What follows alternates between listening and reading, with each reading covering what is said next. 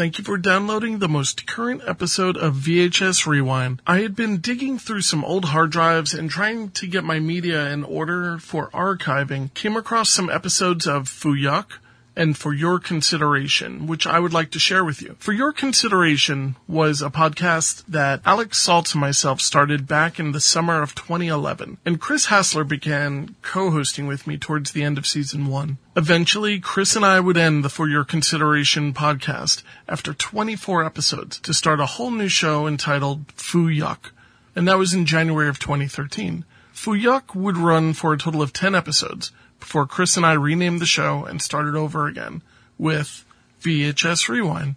I hope you enjoy this look back at where the current show came from. Enjoy the show. It's VHS Rewind.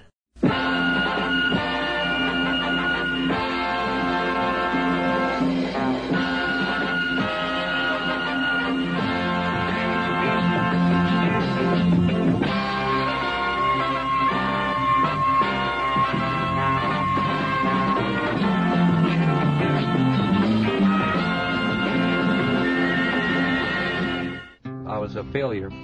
I was a failure, and I get very sad and depressed about it. And I can't be that no more. I really feel like I've betrayed myself, big time. Because I think when I, I know when I was growing up, I had all the potential in the world. Now I'm, I'm back to being Mark, who, who has a beer in his hand and is thinking about the great American script and the great American movie.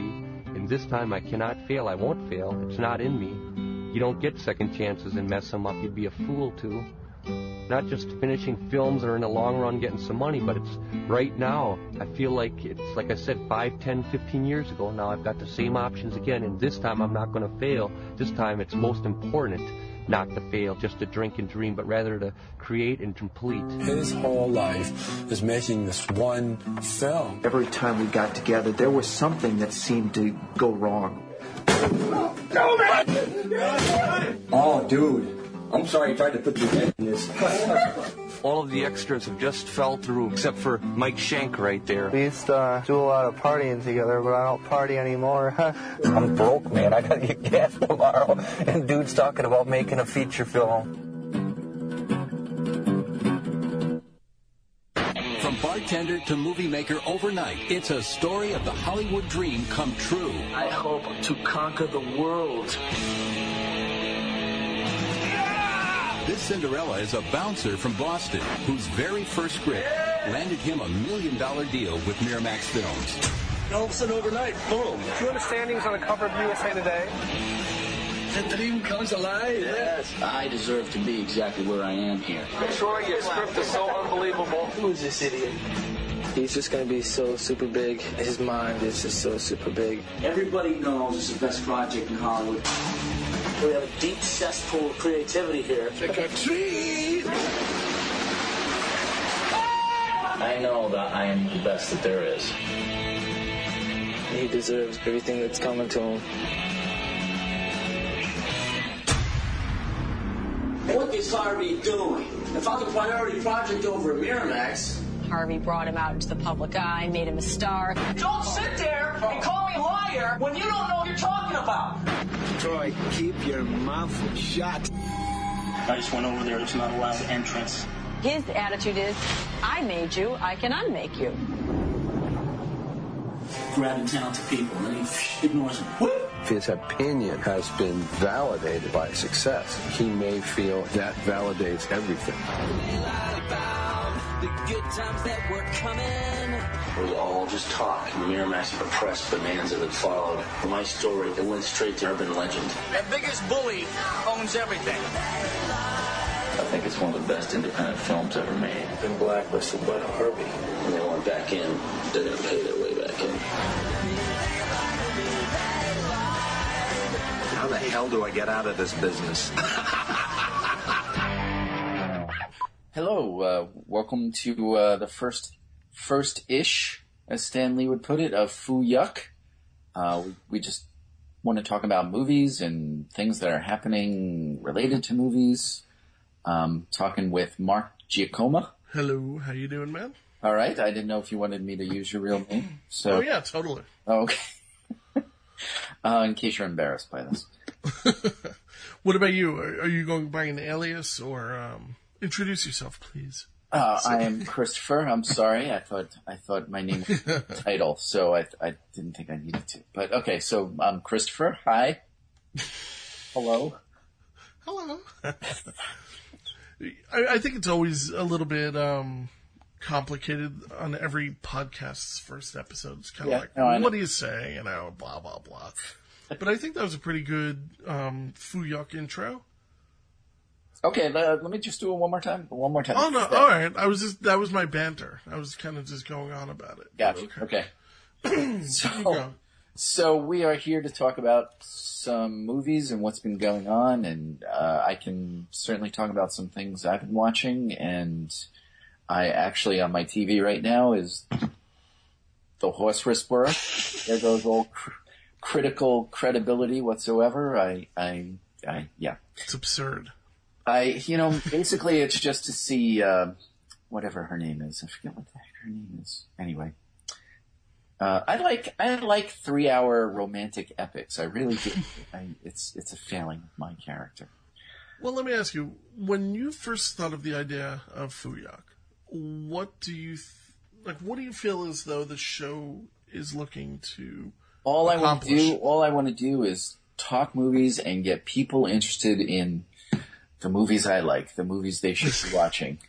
Yeah, I mean, I think that a lot of times we're going to be choosing movies that, or maybe movies that are off the beaten path. You know, like people may never have heard of a lot of these movies, but they really should have.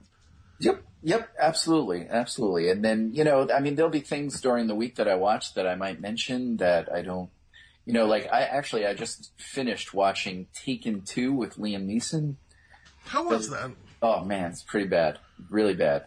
I mean, the first one was eh to I, begin with. I liked the first one and had that novelty of this AARP candidate kicking butt. Give me back my daughter. And and he was an imposing figure, but in this one, and it's just it's really just by the numbers and just totally. I mean, is it basically the same thing as the first It, it's it's exactly the same thing, and My wacky daughter's got herself in trouble again. yeah, it's it's the daughter now. It's the wife too, because the wife who was going with somebody in the first one is suddenly divorcing that one and going back to Liam Neeson. And she was using counterfeit coupons. It's just, it's pretty, it's just really bad. So again, you know, I just love movies. I love talking about movies. I do want you to get, I do want to get people watching movies that I watch. Um, for instance, I, you know, one of the big news items this week was the recent passing of director Ted Post, Mhm. who directed Magnum Force, you know, the great Magnum Force, the Never second Dirty. Harry movie. Mm. What? Yeah, I know. I What? never. There's a lot of movies, a lot of um, big, big, big movies that I've never seen. So you're going to be my target audience. right. I'm, I am the target audience. Yeah. I am your demographic. Uh, uh, what else? You know, he did Beneath the Planet of the Apes, the second sequel, the 1st sequel, which was a good one, but not my favorite one. Uh, and he just did a bunch of other flicks, and you know, so it was. It's always sad when my friends pass away like this. Yeah, no, it, it it really is, and he was definitely the kind of name that really kind of followed a lot of different um, movies of that genre. Like he got a lot of respect. I, I felt. Mm-hmm. Mm-hmm. Um, now I watched this past week. Uh, somehow I caught it twice. Um, the Amityville Horror Two with Burt Young. Awesome movie. it actually wasn't so bad. How how twisted was that with with the incest angle? That I thought was very twisted. That was um, awesome. You know, I'm looking it up right now because who was that actress? I think she was in Better Off Dead You're you're as the exactly exchange right. student, right? Yes, yes. I just remembered that. She, yeah, she was like the French girl or whatever. Um, what was it? I'm not looking it up. Don't What's yeah, her? don't don't ask me her name. But No, but her name in it was like something like Sonia, or something like that. It doesn't matter. Um, people who could quote "Better Off Dead" who could tell me. But you know, it's not coming up in um, Amityville Horror 2 is just not coming up here. It's very fun. I, I anyway, think it's Amityville: The Possession. If you look for it under that title, I'm gonna look up Burt Young. gonna be easier to go that route. I mean, how many movies has, has Burt Young done um, in, since? After Paulie and Rocky, this is his best role. Yeah, there's no doubt about it. He he's always playing like the um, the landlord or the the weird neighbor or um, Paulie. Or what year was that? That was early '80s. Or right? mafioso. Definitely. My dad looked a, a lot like him, but not, not as short and stocky. Um, Not the same temperament, I hope. um, Or at least not the same temperament as in Amityville The Possession. not as dopey. Except I, Burt Young is not dopey, which is kind of interesting. you know what I mean? Like he's, he's I like him actually. Um, as a matter of fact, Burt Young also co-stars in a show that you and I are going to review um, called Roomies. Yes. That will Yes, be on our other podcast uh, for your consideration. That's going to rock. I think the reason that uh, Amityville The Possession. Yeah, it's Amityville to the Possession. Oh, is it Amityville 2 The. Okay. Yeah, 1982. Director was uh, Damiano Damiani. Yep, Italian. So you, You you think? nice Italian. I, you, I, you might not be familiar with like Italian flicks of the '80s, but it, you, you get a nice flavor of the Italian feel. Well, it's definitely that sexual tension between the brother and sister, which I think is odd. Right? Try and get this movie made today. You can't do it. Just that one scene where he's like, "Take off your top," Right. and but she does it. Like she's not possessed or anything. she's like, "Okay, all right." I was like, damn. Very Um, strange. It was a very strange scene. Strange. It has some effective uh, scares or creeps. I don't know what you would call them, but um, I actually love that movie. It's really, really good. the The exorcism part at the end is probably the weakest part of it, but it's still. I think it's still good. I like it. You know, I, I didn't find that the movie was um, scary, really. Uh, I think it had some creeps in it. It, it you know, it was creepy and I, I don't know. I, I was, I'm just very partial to I it. hear what you're saying. But um, I'm not partial to Amityville 3D. Just, just to put, just cover the series. Don't like that one. really, no. Uh, that I find surprising. So let's discuss the the two movies that we're going to review tonight.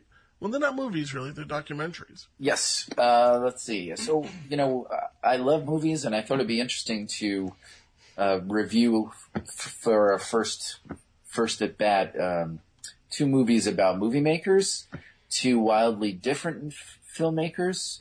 Uh, the first one being American Movie, One of the all-time greatest, documentaries. easily a top five documentary in my opinion. This is a must-see documentary. I mean, whether it has to- only to Elvis on tour. But anyway. Um, I never saw Elvis on tour. I know you're a big Elvis fan, so um, it, but it's or you know, I I would say that maybe this goes right up there with um, Cocksucker Blues. Um, this goes right up there with the other movie, which I never saw before, never even heard of, and I, I feel blessed that you chose this overnight from 2003. This movie, I hated it. I- As soon as I put it on, I hated the guy. um, well, let, let's go back to American movie first. You want to do American Movie first? Uh, you know, I mean, really, um, it- it's hard. I, I wanted to do it sort of together to to show. yeah, yeah. I mean, they, they they're very similar. So um, I mean, the the basic story in American movie is that uh, Mark Borchardt, uh, a guy, uh, uh, I think it's Bouchard, but that's a fun, you know. not that he's a slacker really, but he's got the slacker look. Well, the movie opens up where he's saying, um, he's like, I'm a loser. Um, No, I'm not a loser. I'm a failure. Um, you know, basically, this is the bottom line. Mark Bouchard in this movie is what, in his late 20s, early 30s? Yep. He's, um, the opening scene is him driving in this kind of really decrepit car. And it's, it's, um, what, like five in the morning, maybe quarter to five in the morning, and he's on his paper route. he and, he's, and he's talking to the camera, he's basically saying how he's going to make this movie, um, and about him, and then you just kind of meet these, you know, the cast of characters that he grew up with, um, who are who are all dedicated, you know, not dedicated, but they are all behind this guy. They are all behind Mark. You know what? Uh, at every turn, it's really. Did you see Crumb? I did a long time ago. Now, Crumb had similar um, types of characters, in my opinion, where you can't make these characters up. Nope. Nope. And these people seem like they seem like everyday people, but there's something really unique about these people. Um, his, you know, his friend Mike Schank, who did the music for the movie. Beautiful music. I mean, it's it's just the way that the music underscores this this quest to make the movie is is it's it's really beautiful and moving. Yeah, and I I, I specifically like what the one part where he has a bandana wrapped around his eyes to show he's not looking at his fingers while he's playing. You are the guitar expert, so I mean this. It's deep, just right? funny. It's just funny, you know. Uh, which, which is, you know, we'll get into this, but you know, Overnight has a guitarist too. So I wanted to, you know, we can talk about their different skill levels. Yeah, um, Mike Schank is a decent guitarist. You know, I mean, he's um, one of these guys who just really plays from the heart, and you know, there's nothing real special about the way he plays. Mm-hmm. Um, I think the way he plays is very honest, and um, I think it's very fitting for the movie. Mm-hmm. Yeah. Um, on the other hand, you have Troy Duffy, the our our protagonist antagonist of Overnight. Troy Duffy was um, a bartender in Boston, who, MA. Right. You why don't you tell the little story about Troy Duffy. Troy Duffy's from the movie um, Overnight, not from American Movie. Right. So uh, in Overnight, uh, which turns into a cautionary tale of exactly. what happens when good things happen to bad people, Troy Duffy is this uh, kind of a loser bartender uh, with little prospects, but he's he writes a screenplay that somehow gets to Miramax, that somehow gets to to Harvey Weinstein, who purchases the script. And he just greenlights the entire deal. And allows Troy Duffy, who has no experience in anything except for smoking, cursing, and being a bartender and drinking. Yeah, they. It, which is funny that both Troy in Overnight and Mark in American Movie, you know, they both have some drinking issues. They're they're right. borderline alcoholics. They're definitely um, right. They're definitely abusers of the substance. So um, I think that Troy. I mean, personally, Troy Duffy came off to me as a classic cokehead, but there was you know they were never doing it or whatever. But he just kind of came off as he, just he an annoying certain energy about him. That, that's yeah. I don't have when I drink too much. Right, like, you know, with Mark Bouchard, Mark, you know, he gets all, you know, lazy and um, obnoxious, while Troy just gets flat out dickish. Yeah, yeah. And uh, so he gets this in, in crazy deal from Miramax to direct his this script. And this is literally happening within what a two week period. Yeah. Where and hence the name of the t- the documentary overnight. And he proceeds to just burn every single bridge. He would build a bridge and then burn it. Like it was, he at this by the time like he burned all of his bridges, I felt like he wouldn't want to deal with himself. oh, I, I think you. um, but everybody kissed his ass which and, I don't get.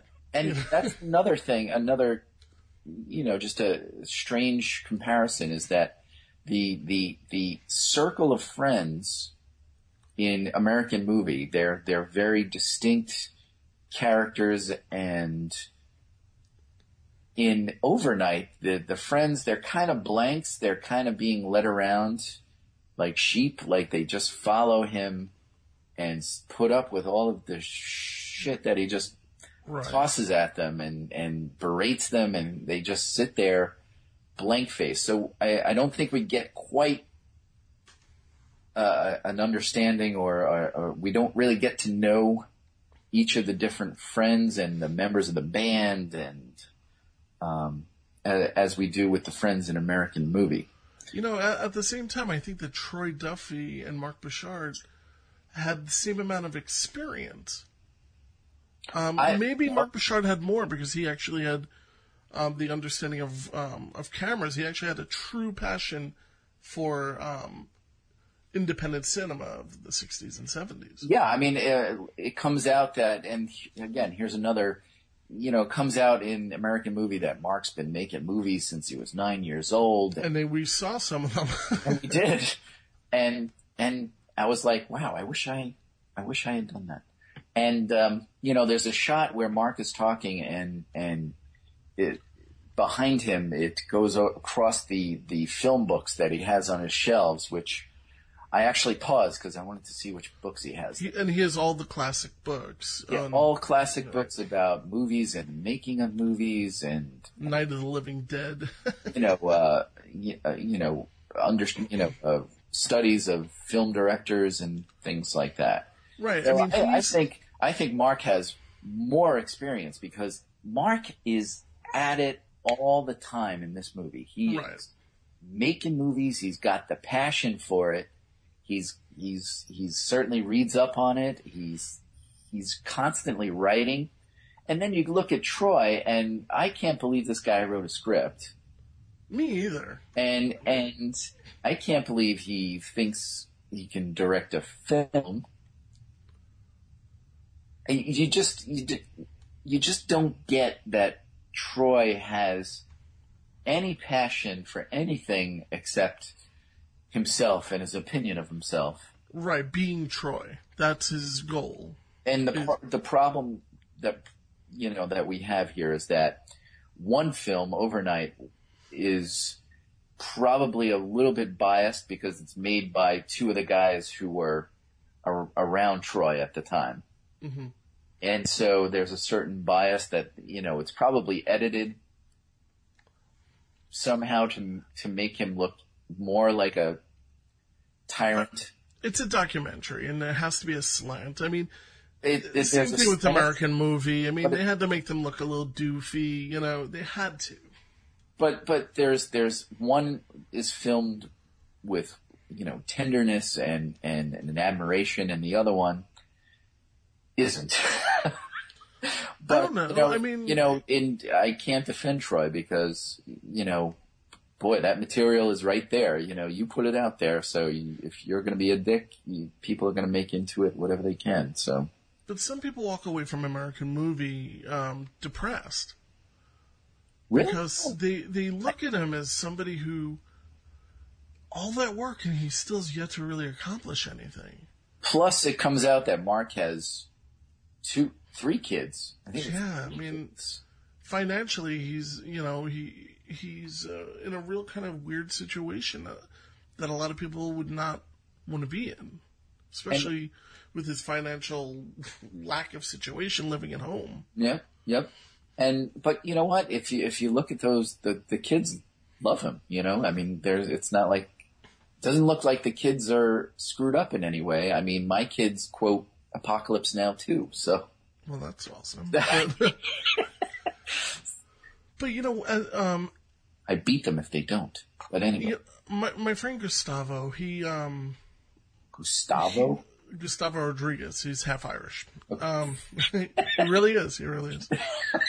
Um, he, um, Gus is a, he's a very good friend of mine and everything. And when American Movie first came to DVD, I said you have to sit down. I mean, he went to film school at Columbia. He's he's the person I go to to learn about film.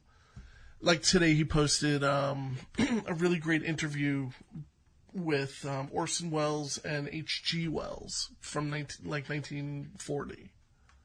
You know, he's he's somebody who's really in it. You know, and he walked away from the movie um, kind of depressed because at the time he wanted to be a filmmaker, and it's like, wow, this guy's really busting his ass to be a filmmaker.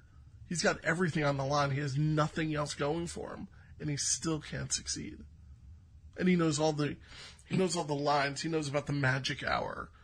He knows um, he knows his Ingmar Bergman films. He knows what reverse um, positives are, and um, he just he knows all the lingo and what it means, and it it's not working.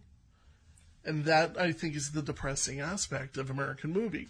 Now that's not to say these are not interesting characters, an interesting topic, but you know there's a lot of there's a lot of scenes in that movie with like um, um, Uncle Bill. What a character, yeah. But I mean, the guy's like sitting on like you know what, a hundred grand in cash or two hundred grand in cash. He's living like in squalor. Um, you know, I mean, I don't want to put down how people live and how they spend their money, but sometimes you know, throw an extra fifteen grand into something if you got it, and live life a little bit. Buy a new pair of shoes, but you know, again, I, I'm not judging these people and the way they live.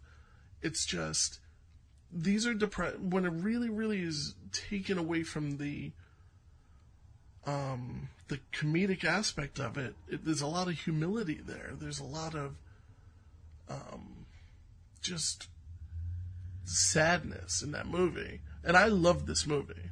I, I, you know, I know, I understand where you're, where you're coming from in terms of the sadness, but I think at the end, what I take away from it is, is Uncle Bill almost falling.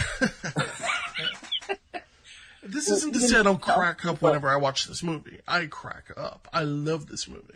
So I'm sorry. Go on. they're both they're both eminently quotable, which we'll get into. But but I just wanted to the, the what I take away from American movie is I I don't see where at the end it's sad or depressing. I'm actually I'm rooting for the guy, and he gets the movie.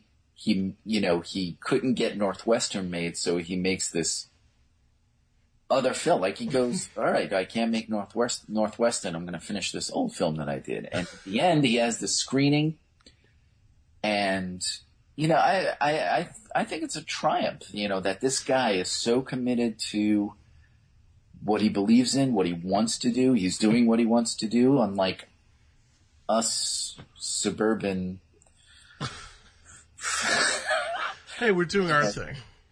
You know, we, we go to work every day and we're doing soulless work and, and we come home and, you know, there's the kids and we're going to put the kids to bed and Right. there's Mark. He's out there like making movies and, and I, I don't know. I don't, I don't take away that it's depressing. And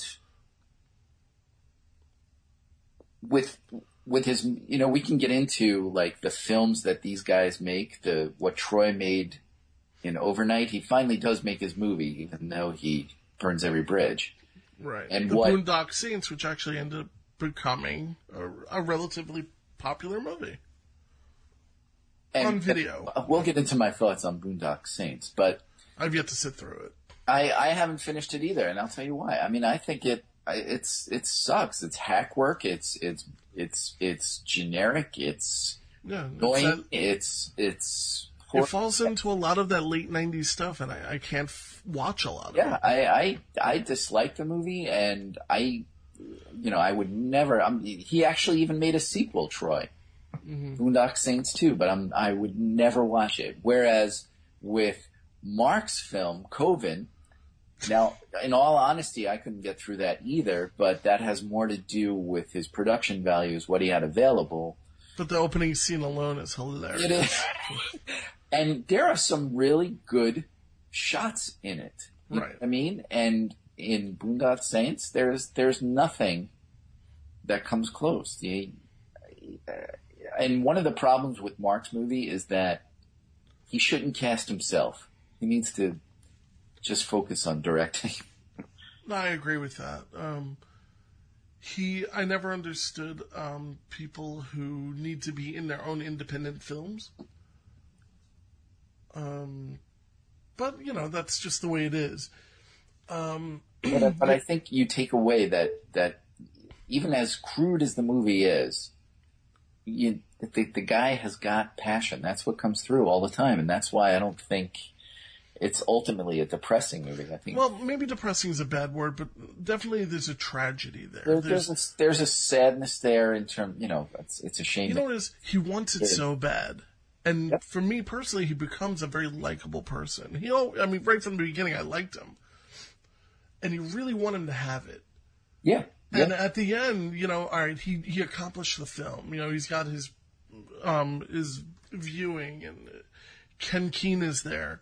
You know, you got all of his friends there. But, um, then you get somebody like Troy Duffy and it's like just handed to him and the guy just pisses all over it. Yep. Yep. And, it's just, oh wow. That, I mean, and then he makes a movie and he has the audacity to have a movie with Jake Busey in it for crap. I mean, you know, actually was Jake Busey even in that? I'd say no, he was in Jake the documentary. I think he just shows up for to say hello at the bar. Let me just say that that scene where, um, basically Harvey Weinstein agreed to purchase the bar that Troy Duffy worked at, which is such a weird deal, and yeah, it becomes the hotspot, right? So it becomes a hotspot. I don't know if it was a hotspot, but no, it, I think it was just the it was a dive. So Harvey's basically getting Mark Wahlberg to go there. He's getting all these people to have meetings with Troy. Easy. Um. and but the thing is, you have Mark Wahlberg there, and you know, Mark Wahlberg went from Marky Mark to you know becoming better and away from this. And I'm thinking he he was making some decent stuff, starting with like Boogie Nights and. And to me, anyway, he redeemed himself until I saw him kissing Troy Duffy's ass. And he said, "Yeah, you know, uh, you know, it's." He's like sitting there drinking a beer out of the can, and he's just saying, like, you know, it's time that you know, so we let Troy do whatever he's doing. He's a genius. and you have Vincent D'Onofrio. You have um, Billy Connolly. Um, Who was he anyway? he's just one of those guys, a hanger on or. I had, yeah, I had, had no credibility anyway. But there are so many actors, man. Like, what is up with that? I mean, I guess that's what really happens in that culture that, that Weinstein blesses you and people, you know, the stars come out to be in your flick. Mm-hmm. And when Weinstein curses you, everybody stays away from you. Well, you know, I mean, I can't say that I disagreed with his choice because he basically handed the golden key to this kid and he basically, you know, Troy just basically threw it back in his face. So he's like, all right, how about this? I'm taking the entire deal off the table. And that's it. you know? And it's like, good luck. And it's what, just like, what, what? What did you think of Troy's band? You're the, you're the musician. I don't know. Well, I, I don't know much about the band just because I don't recall them ever performing together in there, in the uh, documentary. yeah, whenever whenever they were together, it was Troy who was playing. and if you call that playing, I mean, I mean, I I don't like to always put down other people's playing, but he, I I think he was a hack player. He was just a garbage heavy metal player who I mean, most people, if they took any type of lessons, were already playing at that level at the age of like 13, 14 years old. Oh, shit. Okay. He's a wanker, you know, he just kind of got up there, turned it up loud, and had a delay pedal or whatever, and he just played. Uh, now, that's, you know, it's kind of harsh, but I consider myself a, a pretty decent guitarist. And I don't think that he was playing anything that I couldn't play when I was 13 or 14 years old. and I was awful. so uh, that, that's what I that's what I don't think of his. Um, but that was playing. another perk of this deal is that you know he was going to get the band to do the soundtrack, and he and he record right. deals are coming, record deal offers are coming in, and he, those manager guys. That he had two guys who were friends of his who were his managers, and they were just there, hanging on to the last thread of something. Yeah. I don't know what they expected. I guess they're used to that kind of behavior in that business, but uh... I don't know. They were just all like there, kind of like, "Come on, Troy, feed us, Troy, feed us." You know, it's Troy's not feeding you. You know, it's. And then they they go into a studio and they're being produced by somebody who's Yeah. famous, a Doobie Brother was it, or a I forget know, who it was. Boy or something. I forget what who it was. And when he was like, you know, he was like talking that music up, and I just. I mean, that music is horrible. it really It's always was. like well, decisions are being made for us, and we should just play what we want. right. So Troy fucks that up too, and and Right. again, it's just interesting to watch. And the album ended up selling something like 537 copies, right? You know, as soon as I turned on this movie, I have to admit, like, I'm thinking, oh, alright, this is gonna be a Fuyuk, like, first episode. Let me watch this, you know, documentary. I'm not in the mood for a documentary. I'm like, oh, I hate this guy. This guy's a dick. I'm like, this guy's getting everything. Everything, you know, and he's smoking in every scene. It's, it's, I, I personally Drinking don't like smoking. What? Drinking in just about every scene too. Yeah, and just boozing it up and just being unlikable. And I'm like, I hope this guy loses everything. I just hate this guy. And I would pause it. I, um, and I'm like, well, how this movie's it's only been 15 minutes. Within the next five minutes, he loses everything. And I couldn't be happier. I couldn't be happier. I, you know, I mean, to the point where he goes to the um, Cannes Film Festival and nobody will touch his movie. he he's sitting there waiting. He's like, there's a viewing, everyone, whatever, and nobody makes an offer. And he goes home empty-handed. And I couldn't be happier. Couldn't happen to a nicer guy. Exactly. I mean, the whole movie, it's, it's, he doesn't talk about the movie he's gonna make. He talks about, I had this coming. I'm gonna turn the, you know, the world's gonna come to me. I'm gonna be the best thing the, this world is, this universe has ever seen. Yeah, he said, well, nobody's ever done what I'm doing. It's like, are you kidding me? And all Mark talks about is the movies that he wants Right. to make. Movies. We never see Troy writing or doing anything. Eventually there's some footage of him actually making the movie, but you, you just, there's no creative vibe off of him. There's no, you know, some of our most legitimate genius directors were tyrants. You know, mm-hmm. Hitchcock was not a nice person from what I read in the biographies. right. But, you know, this guy just, there's no creative energy coming off of him. Whereas Mark, Mark, like I say, Mark's just toiling away and he, and he parks in a parking lot at the airport and writes there. So Right. I mean, you take privacy and you take the obsession of like a Charlie Chaplin who'll who'll take um you know back in the 30s and 40s would shoot a scene a hundred times just to get it right that he's in like he's directing himself. Um and you now there's compare a, that guy, to there's a guy who shouldn't star in his own movies. I know uh, a prime example. Uh, totally full of himself that guy. Uh, but he you know he basically is a perfectionist. And I feel as though on some level Mark Borchardt is a perfectionist up to the point where he runs out of money in a way. mm-hmm. Mm-hmm. And Troy Duffy is more along the lines of a um, let's just get this done and where's where do I get paid? Where, yeah, exactly. Exactly. Where, I want the credit, um, I want this, I want that. And you know, there's nothing wrong with wanting money and credit and you know, fame. It's just a matter of he received it all and it was just, you know, he was so unappreciative of it. Yep. Yep. and um, like almost like he deserved it. You know what? His and what little I've seen of the Boondock Saints, I, it's almost like he took, you know, a night class on how to write a, you know, uh, on a, how to on like how Quentin Tarantino writes movies. And he basically took it to heart, and for three weekends, that's all he did was write, and that's what happened Mm-hmm. uh, Mark Borchardt, you know, I almost feel as though he can't sit down without scratching some ideas out. Right. And Because and again, he- you know, you you see like pans of of video, like lines and lines of videotapes of his movies. I mean, the guy is always cranking, Right.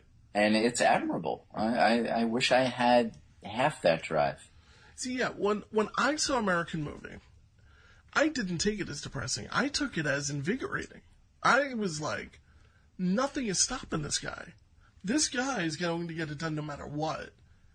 It wasn't until I rewatched it a hundred more times I started really breaking down the characters as something that's a little bit more, um, just a little sad.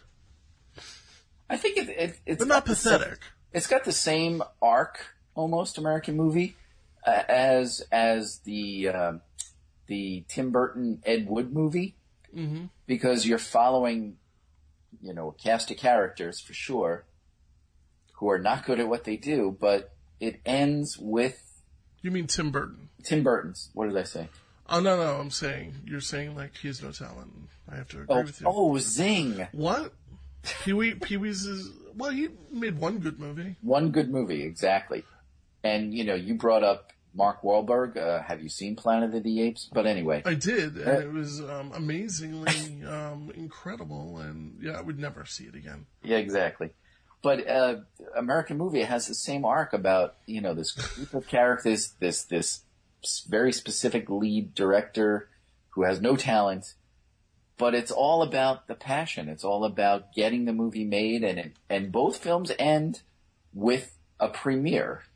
You know, in real life, it probably didn't happen to Ed Wood, but it did to Mark. And and I again, I just take away from it that it's a you know, a, uh, I, I don't think it's depressing. It's sad. He's kind of sad with, you know, with the kids and he's going to take care of them and Well, overnight his ended with the premiere as well. Take the kids away and, um, You know, overnight ended with the premiere as well. it did, but that's more a black comedy. Oh my god, the paranoia. Let's talk about how eminently quotable both movies are. I really have to see overnight again because it was very, very memorable. There were a lot of things where I, I like, what did he say? And I rewound it a few times. Um, and and it's it's less for for overnight. It's less perhaps that there are quotes more than the way he says them. So you just get into the Troy Duffy character and talk that way. It's you can do some quotable stuff. I can't think of any quotes. well, no, he off the top of my talks about I'll I'll never work with Keanu. I think he's a punk. Oh, right, right. There's, a, there's a whole uh, a, a whole scene where he, people are throwing names out, and he's like, "I'm I'm not going to work with that. I'm not going to uh, I'm not going to work with that punk." Uh, or or how Kevin Branagh doesn't call him back, and he doesn't he can't remember can't remember Kevin Branagh's name or something, or he finally calls him a cunt. Right, and he calls up um, Harvey Weinstein's office, and he's like, "Well, what's Harvey doing for me? I'm on the phone here waiting for Harvey," and it's like, "What?" But on the other hand, on American Movie, I mean, I can probably quote the entire movie. oh, there. I mean, both. So here's here's a good one. The trailers are great for American Movie. Are they? I haven't I haven't seen. I think they're pretty good. Um, They're cut really nice. there's a again to to show the two different characters. Each each movie has a scene where they talk about their drink intake, their alcohol intake, Mm-hmm. and Mark is like, "I got so drunk last night, I was calling Morocco, man," Yeah, that was so funny. and and he's sad about it. He he doesn't want to do that. See, you know what I did last night, man? I was up at three o'clock in the morning. I was calling up Morocco, man. Do you ever, do you ever do that? And his you friend goes, explain your life "No." What? And then there's a scene in Overnight where Troy is talking about how much he can drink, but then still be sitting at the table with the Weinstein making deals. You know, I was, I, I was hungover. They didn't know it. I was, I was right there. Right. You know, and again, it's, it's more the way Troy says it. So, so full of himself, so, so narcissistic, just Like almost eh, proud of it. proud of it exactly and and you know you see his again his he, he, there's no remorse he, there's no acknowledgement that he's Yeah, Troy's a complete narcissist. I mean, there's no doubt about it. He's a classic narcissist. If if he's prepping to make a movie, if he's doing any writing, I mean, you, he does more drinking than any sort of prepping for for making for directing a movie. You know, it, it's just amazing. Yeah, I'd say he drinks and smokes out of sheer. I don't think he stopped smoking. He No, he's always got a cigarette. I'm, if he's not dead from cancer already, it's it's coming, Troy. Well, let's hope. Um, Um, I just I just found the guy so unlikable. Um,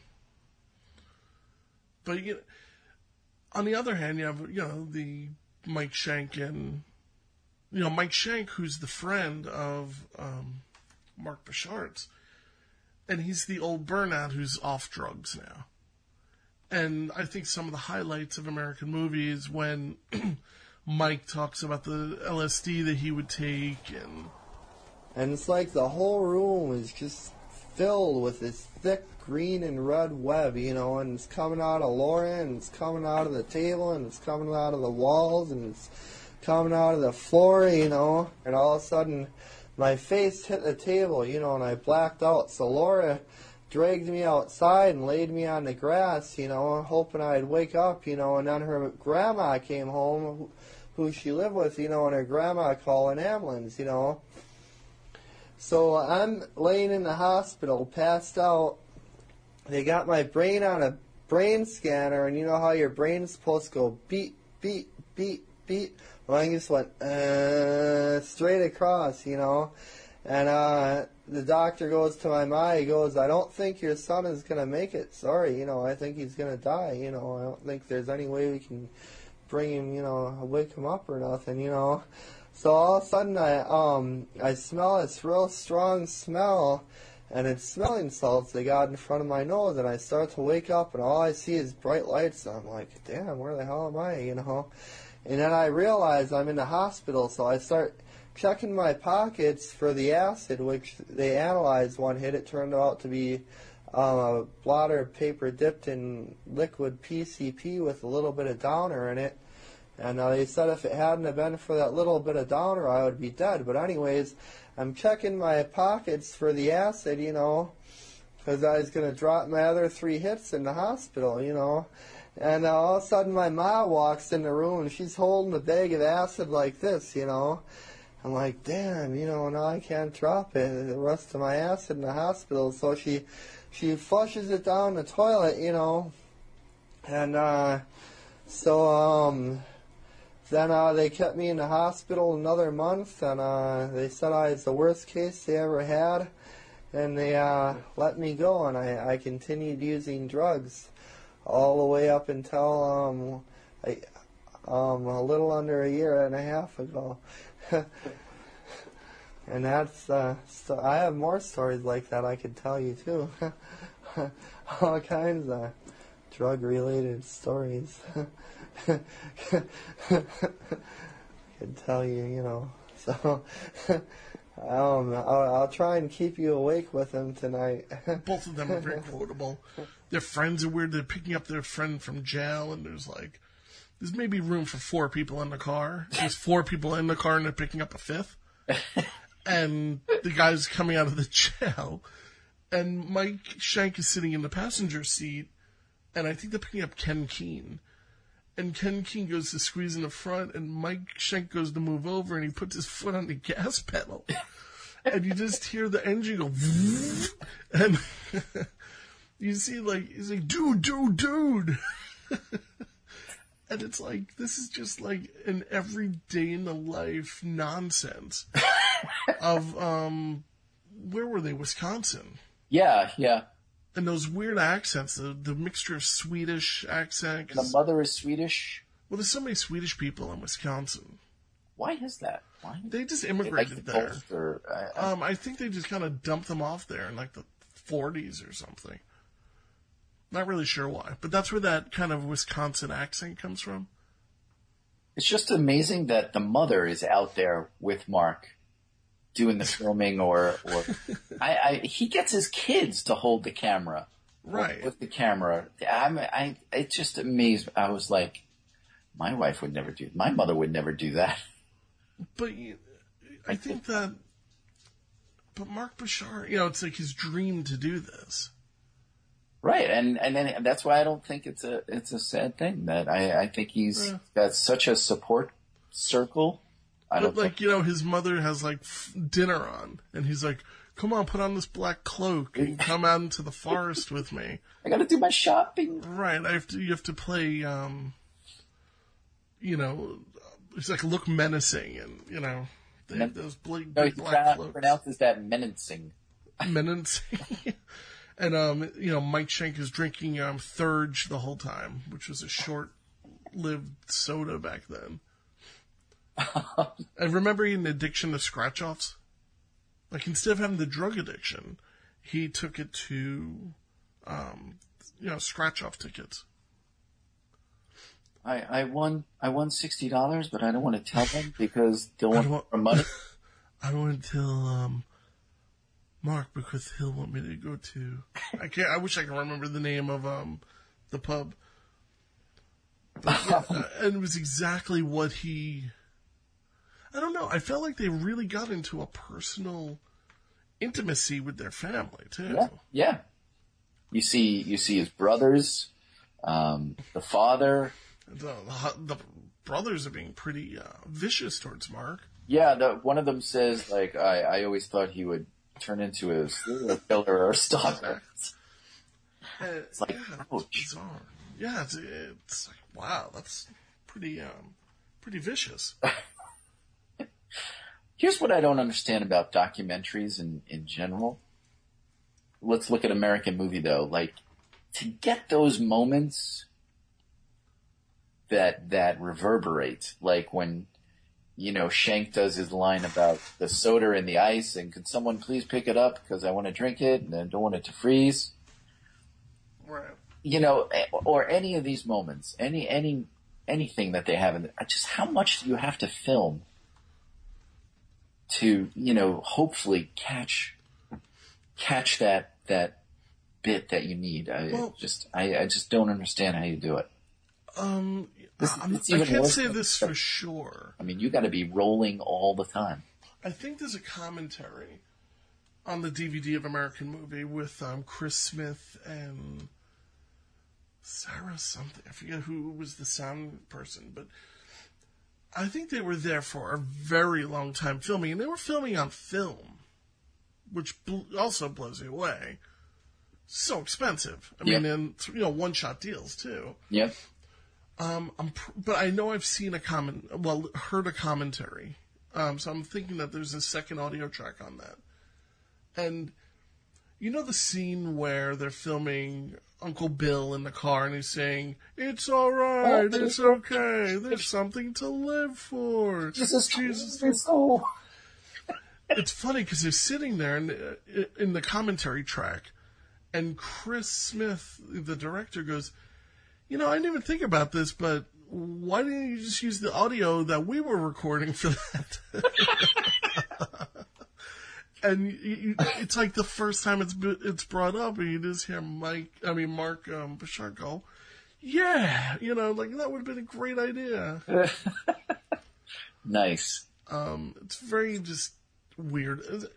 There's a lot of little scenes in that movie that I feel possibly could have been manufactured. Um, but you know, I mean, that's just the way it is sometimes with documentaries. You have to have some scenes that just kind of, you know, work. And maybe, you know, you kind of set it up to be a, to look a certain way. Yeah, yeah, I, I can see that. I can see that. When they slept at the editing thing at the local university, I thought that was kind of depressing. Why? They're dedic. He's he's toiling and editing and oh no no no. I don't know. He's got his kids on the floor. But those um, kids, like, there's no hardship there. They're all smiles and they want to be there. And I don't know. I just I didn't get a negative vibe. Well, I didn't think I didn't catch or- that the kids were depressed or anything like that. But I don't know. I just I, I read into it. You know, Don't do that. I have to. so all in all, I'm thinking Troy Duffy um, overnight definitely top I'm going to say Overnight is probably a top 10 documentary for me. Just just for this for this I was going to say performance, but for this presentation of just an out of control ego, Right. a memorable out of control ego who just goes up in flames. It's just it's amazing. It's amazing. Right. And like you said, it, it's a cautionary tale. It became, uh, it started out as a, you know, uh, um, a rising from the ashes, um, uh, you know, a star in the making, and it really became a complete cautionary tale. Yeah. Yeah. While American Movie, maybe American Movie is a very appropriate title because it really goes to show what you can do if you do have a dream and you can just get it done. Yep. Yep. I, I wish I had half. Like I say, I wish I had half the the drive that Mark has. And I know he's still doing things, so that's pretty cool. Um, he's gotten around when it comes to, you know, he's still that character, Mark Borchardt, which is kind of cool. Mike Schank, I think, got married. He got married. I'm kind of guessing. I know that I'm pretty I- I- sure. That is one thing I did want to look into. Is like where where is where are they now? I wish we could have called Mike to get him on the phone or Mark. I mean, What's today's date? today is the twenty second. Wow, it was Mark Borchardt's birthday on the 20th. Really? Get Yeah, 1966. So that makes him 71? No, um. He's one year older than He's one year older than me. What? Yeah. Anyway, Um, so yeah, let me but click on Mike Schank. IMDb though, I mean, he's he's making movies. I I know he has. He has stuff in production. He's acting. I know he's got. It looks like characters with names like Gravedigger and the Mechanic and Man with Glasses, but still, he's on movie sets. I would I would die to be on a movie set, any movie set, even something like the Jeffrey Dahmer Files or Well, check this out. Cabin Fever Two. Playing Or, Herman. or Amity too. You know? um, but Mike Schank was in a movie called Britney Baby One More Time playing Mike Schmitz. Where on the cover of it, it's, you know, it looks like the back of Britney Spears. And it's Mike Schank and Mark Borchardt in the audience looking at her. It's kind of weird. Um, he played Martin Albini in Collecting Canada. Um, he was in a movie called Zombie Killer, Modus Operandi, Slaughter Weekend, Hamlet ADD, which is in post production right now. He plays the Gravedigger's friend. And um, right now he's filming a movie called Snapshot, where he's the cab driver. But these are all acting, um, and not. No, th- well, this is Mike Schank. Oh, that's Schank, okay. Yeah, that's Schank. Now, Borchardt, on the other hand, Yeah, because I'm um, looking at Borchardt's and he's Hamlet ADD as Gravedigger. he's also doing Snapshot. Yeah, Oh yeah, you're right. He's oh, I see. He's the Gravedigger, and Mike is I guess they're a team like friend. that. Costello, you can't have one without the other. the Jeffrey Dahmer files. He plays the man with glasses. um, I like this one down below, Zombie Island. He's Al as Al the drunk at the bar. That's awesome. I would love to find these. I mean, probably they have to be somewhere online, right? YouTube? I don't know. We'll have to I- look. Well, the Hagstone de- demon um, is floating around, so I'm going to see if we can find some of this stuff on YouTube, and basically I'll post it up on the show notes for this podcast. Okay. Now, as for this douchebag over here, uh, Troy Duffy. One day I'm going to meet Troy Duffy, and somehow he's going to have heard this podcast. He's going to clock me. it. I guess I'll deserve it. It's gonna you find you. Yeah, I- I don't think he's going to go too far after us, you know. He just seems like such a dick. I don't know. I'm just. But, um, you know, I'm looking here and. Yeah, I mean, the rating for the overnight is probably. Is, it's a it's a seven out of ten. You can't really go by that though, because it's Internet Movie Database. Oh. What about Rotten Tomatoes? Let's look on Rotten Tomatoes.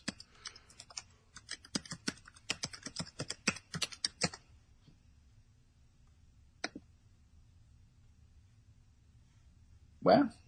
78% on the tomato meter. Yeah, I, I never really, I haven't gone to that site in the past ten years or something. I'm I'm just reading through um, some interesting stuff here. It's pretty good.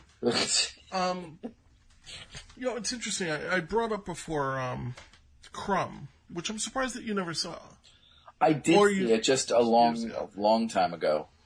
Uh, it's so I- old that I have it on Laserdisc. The the crazy brother. right, who committed suicide. Yes. See, now that's sad. I, I think that's really sad. And um, who who directed that? Was that Terry Zwigoff? Uh, yeah, yeah. From what I understand, Terry Zwigoff wanted to hire the brother. No, it was not him. It was another actor, another director. They saw you know, the documentary and they approached Terry Zwigoff or something. I can't remember what it was, but they wanted to use him in a movie, and he had committed suicide. So it was just like really, like as they were watching the documentary in their head, like I have to contact this guy, uh, and you find out at the end, of course, what happened. Ouch. Then you have the other brother, um, I forget his name, the one who was basically swallowing the rag so it would come out the other end. oh, it's, it's so weird. All right, I think I have to revisit this movie. It's a strange movie, you know, but but but I saw the movie not that long ago, and you know, Crumb is a total narcissist too. Eh, You know, it's as I get older, maybe I'm noticing that these people really had such tremendously inflated egos. But he's he's got a reason for it. He's Yeah. legitimately There's no point. It's, he draws cartoons. I mean, I, I know I'm, I'm simplifying it, and I do. I am a big fan of you know Robert Crumb. I have a number of his books, and actually I have a, a few of his things autographed, which are very rare. Do you really? Yeah, I have an um, you know the Heroes of the Blues. Um, he had a deck of cards. I've I've heard of it. It's like they, they're the size of playing cards, and on each card is an um, usually an African American artist who recorded something in like the twenties, thirties, and I have an uncut sheet of that. You know, just it's one big poster, and um, I got him to autograph that. Nice. Um, and I have a couple of his books that are autographed. Yeah, probably not worth anything. Thing like that. You have a lot of. You, I'm sure you have tons of stuff like that. You you always have interesting books and stuff. I I have a book signed by Andy Sidaris, the guy who made those uh, booksome spy women movies. Uh, Thank you for listening. I'm kidding. Oh. no, I'm kidding. I don't know. I, I um when I worked at the Village Voice, a lot of stuff kind of floated my way that I grabbed up to. Um, it's funny how many books that I acquired through the Village Voice that um were like kind of early releases and stuff like that, and um, you know, with typos and stuff. and which you still have today. Yeah, I, I would just grab everything and you know, and I'm trying to think of what I have that's kind of interesting. Like I got the Nixon tapes there. yeah, it's kind of funny, like you know, to get stuff like that there. How was it working there? Was it I, I uh, you know, I used to hold the Village Voice up as you know on this exalted level because they had so many great writers, but now they don't. So yeah, I mean, I worked there when um, it was just turning into kind of a corporate cocoon of nonsense. So, so I got to be there for about two years before it really, really got cold, and then I stayed there for a couple more years, and I just really had to get out of there. I just it was getting worse and worse. yeah, I I hardly read it now. I don't. I'm. It's it's a once complete. muscle left, forget it. Well, yeah, I mean, Mike, you know, I, I know Mike on a personal level. Um, I used to date him. No, um, no, he he's a really nice guy. He's somebody who has a big ego, and I, I feel That's as re- though I feel as though him being let go from The Voice was probably the best thing that could have ever happened to him. Because people thought he was dead. Like people didn't even know who he was anymore. You know, now he, he's really reinvented himself. I see him on, uh, you know, there's a show on PBS called Theater Talk where they talk about Broadway shows, and Right. he's on there occasionally for the. and he's alive. It's it's Yeah, like he comes on and he knows what he's talking about, and he's going to the parties again, and um, you know, he he's. I don't personally care for his writings, but um, he likes to throw an opinion or two out there. It's fun. Um, a lot of good writers um, left, and Hentoff is gone. Uh, there's a lot of weird politics that went on there while I was there, having to do with unions and um, treating certain employees that have been there for 35 years very harshly. yeah. Um, yeah, the Village Voice is uh, it's basically a Florida-owned newspaper now. it is. It's owned by um, the Miami Herald. I'm trying to remember which because it's not the Village Voice anymore. It's called the Village Voice Media. Is it really? Right? Yeah. Ouch. Um, I mean, they're still over there on Cooper Square, um, but I don't know. Uh, It's funny. I have a friend who just when I worked there with. He actually just drove by there today and posted a picture, and he was just kind of reminiscing. I'm like, eh.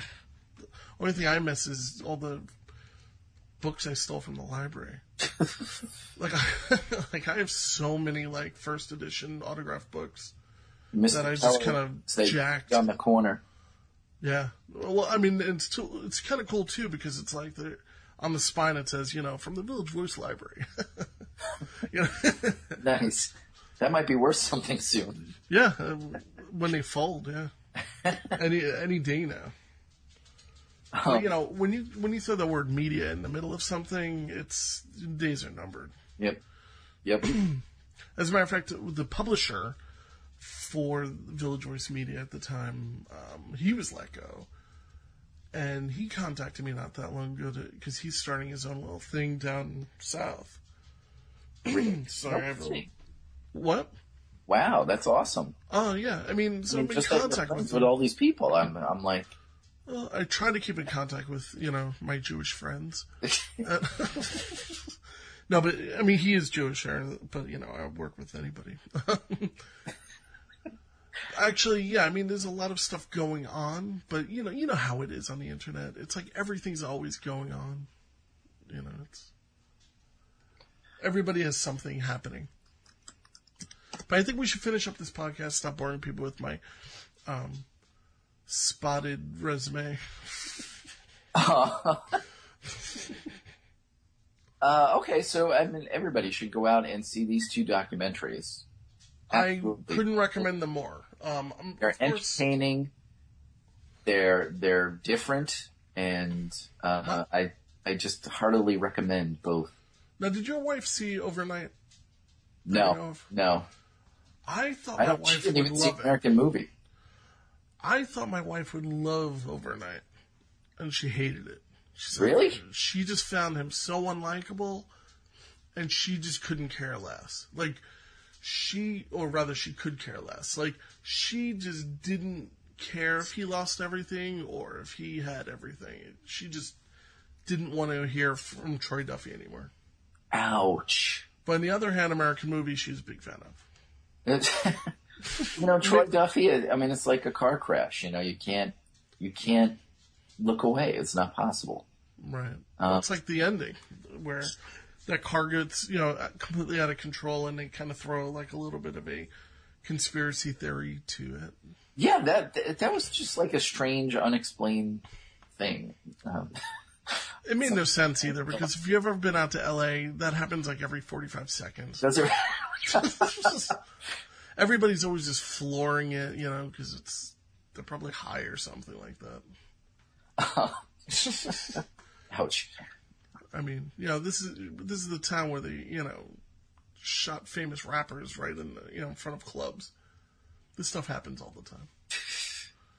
Um, so that is our first episode. I I did want to do a, a, a just a final segment of, of upcoming movies that are on cable that uh, people should watch that I'll be watching, but I just don't have my list. So All right, that's that- good because the, by the time this gets out, it's going to be a couple weeks. I know, but it, these films are available everywhere. They, you know, they're on cable, but they're on DVD. They're probably on Netflix. They're probably on YouTube. So it's again, it's just a matter of tossing names out to people, saying these get our recommendation. Go out and see it. You know, Blowout by Brian De Palma or Dressed to Kill by Brian De Palma. I've never seen Blowout, and it's on my TiVo, so I will be watching Blowout um, sometime this week. Dude, you are my audience. You are. I am going to school you. I am going to school you in what to see. I don't know. Should I watch the Criterion version of Blowout, or should I watch the H the 1080p version that I have on my TiVo? Watch the 1080. 1080. Okay. I mean, I, I mean, yeah, I mean, are you, you can go back to the commentaries and stuff later. Yeah, I mean, I probably won't. Uh, um, unless I, I fall in love with a movie, I usually will not go back and listen to commentaries. Really? Wow. I, I always find even, well, that's true. I mean, yes. It's just, you know, it's hard to find enough time to watch the movie once. True. True. You're right. Oh, You're right. I was, you know. I was, I thought there might be examples of commentaries I would listen to, but the movies I, you know, wouldn't watch again, but I can't think of one. So. You know, my brother-in-law watches, um, like he, he's obsessed with television. He watches, I think he watches 72 different TV shows currently. How? Cr- That's I- possible. Well, he's a two-hour commute every day. Um, Okay, well that, that, but he watches them at a higher rate. He speeds them up. And I don't know. I mean, I've never tried it. I listen to podcasts sped up. But he said that, you know, there's software you can run it so that it's running like maybe 10% faster. does that affect the picture? I think that it probably affects it on some level, but you know how you'll see at the end of some TV shows where it's like, this movie has been time compressed or something like that. Yeah, yeah. I think that's all it's doing. And, you know, I mean, if you could watch a two hour movie in an hour and like, you know, 35 minutes, that's incredible. I think. I'm I'm like David Lynch. I, I can't watch movies on my iPods or Well, I gotta watch it on a big screen. Damn it! Well, since I got my, the, since we bought this house, we bought like a 55 inch, um, HD TV and we decided to buy a really good one. So this one is 100 and, no, 240 hertz. So compared to my old HD TV, which was 60 hertz, this actually shows, I believe, six frames more per frame. So when you're watching it, the movements are so realistic that it's almost like it's unsettling. because it's almost as though it's shot on a camcorder. You, you really have to get used to it. Um, you'll know what I mean whenever you decide to upgrade. I gotta come over your house. And... Yeah, you should just come over and camp out, and I'll show you.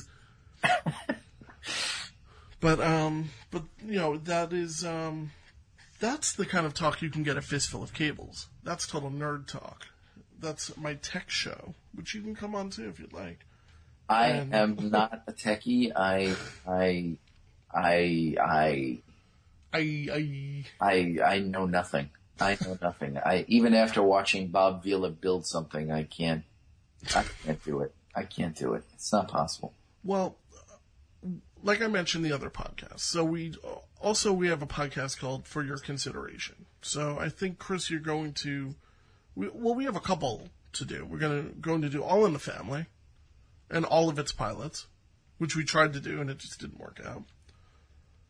And we're also going to do. Um, Should we tell people what we're gonna do yet? or- I already mentioned it Oh, earlier. yeah? Okay. Yeah. So it's Burt Young's Roomies. So hopefully you can find a little bit of time this weekend even. We can knock that out. Dude, I'm ready. I I just I I, Yeah, I have to watch it. I, I love doing it. I, I feel I'm I'm gonna get there. I'm gonna get where we're as professional as the GGTMC or or any of the other podcasts that we listen to. You should definitely check out that on Facebook, by the way. The Gentleman's Guide to Midnight Cinema. Correct. Plug. exactly. These are 35 cents. Um, all right, man. So thanks a lot for getting together tonight. All right. Um, let's do this again soon. Absolutely. I'll talk to you soon, man. Have a good one. All right, bye. Yeah, I was always going to McDonald's and getting like Big Macs and that. And then I found out for real that the Whopper was flame broiled, man, and that was good as hell. So I never went to Burger King because of. How you doing? Fine, how you guys doing? Okay, very good, sir. Um, then because Burger King used to sell Pepsi, man. Fuck that. But okay, very cool. And uh, put that right there. And uh, okay, oh, that's cool. And anyway, so man, when I when I tasted that Whopper and it was char broiled, it was good as hell. And then coincidentally, Burger King started selling Coke, so the whole thing got wrapped up. Now you can go to Burger King, get a Whopper, and get the goddamn Coke, and you're set. But that whole Pepsi thing just turned me off from Burger King.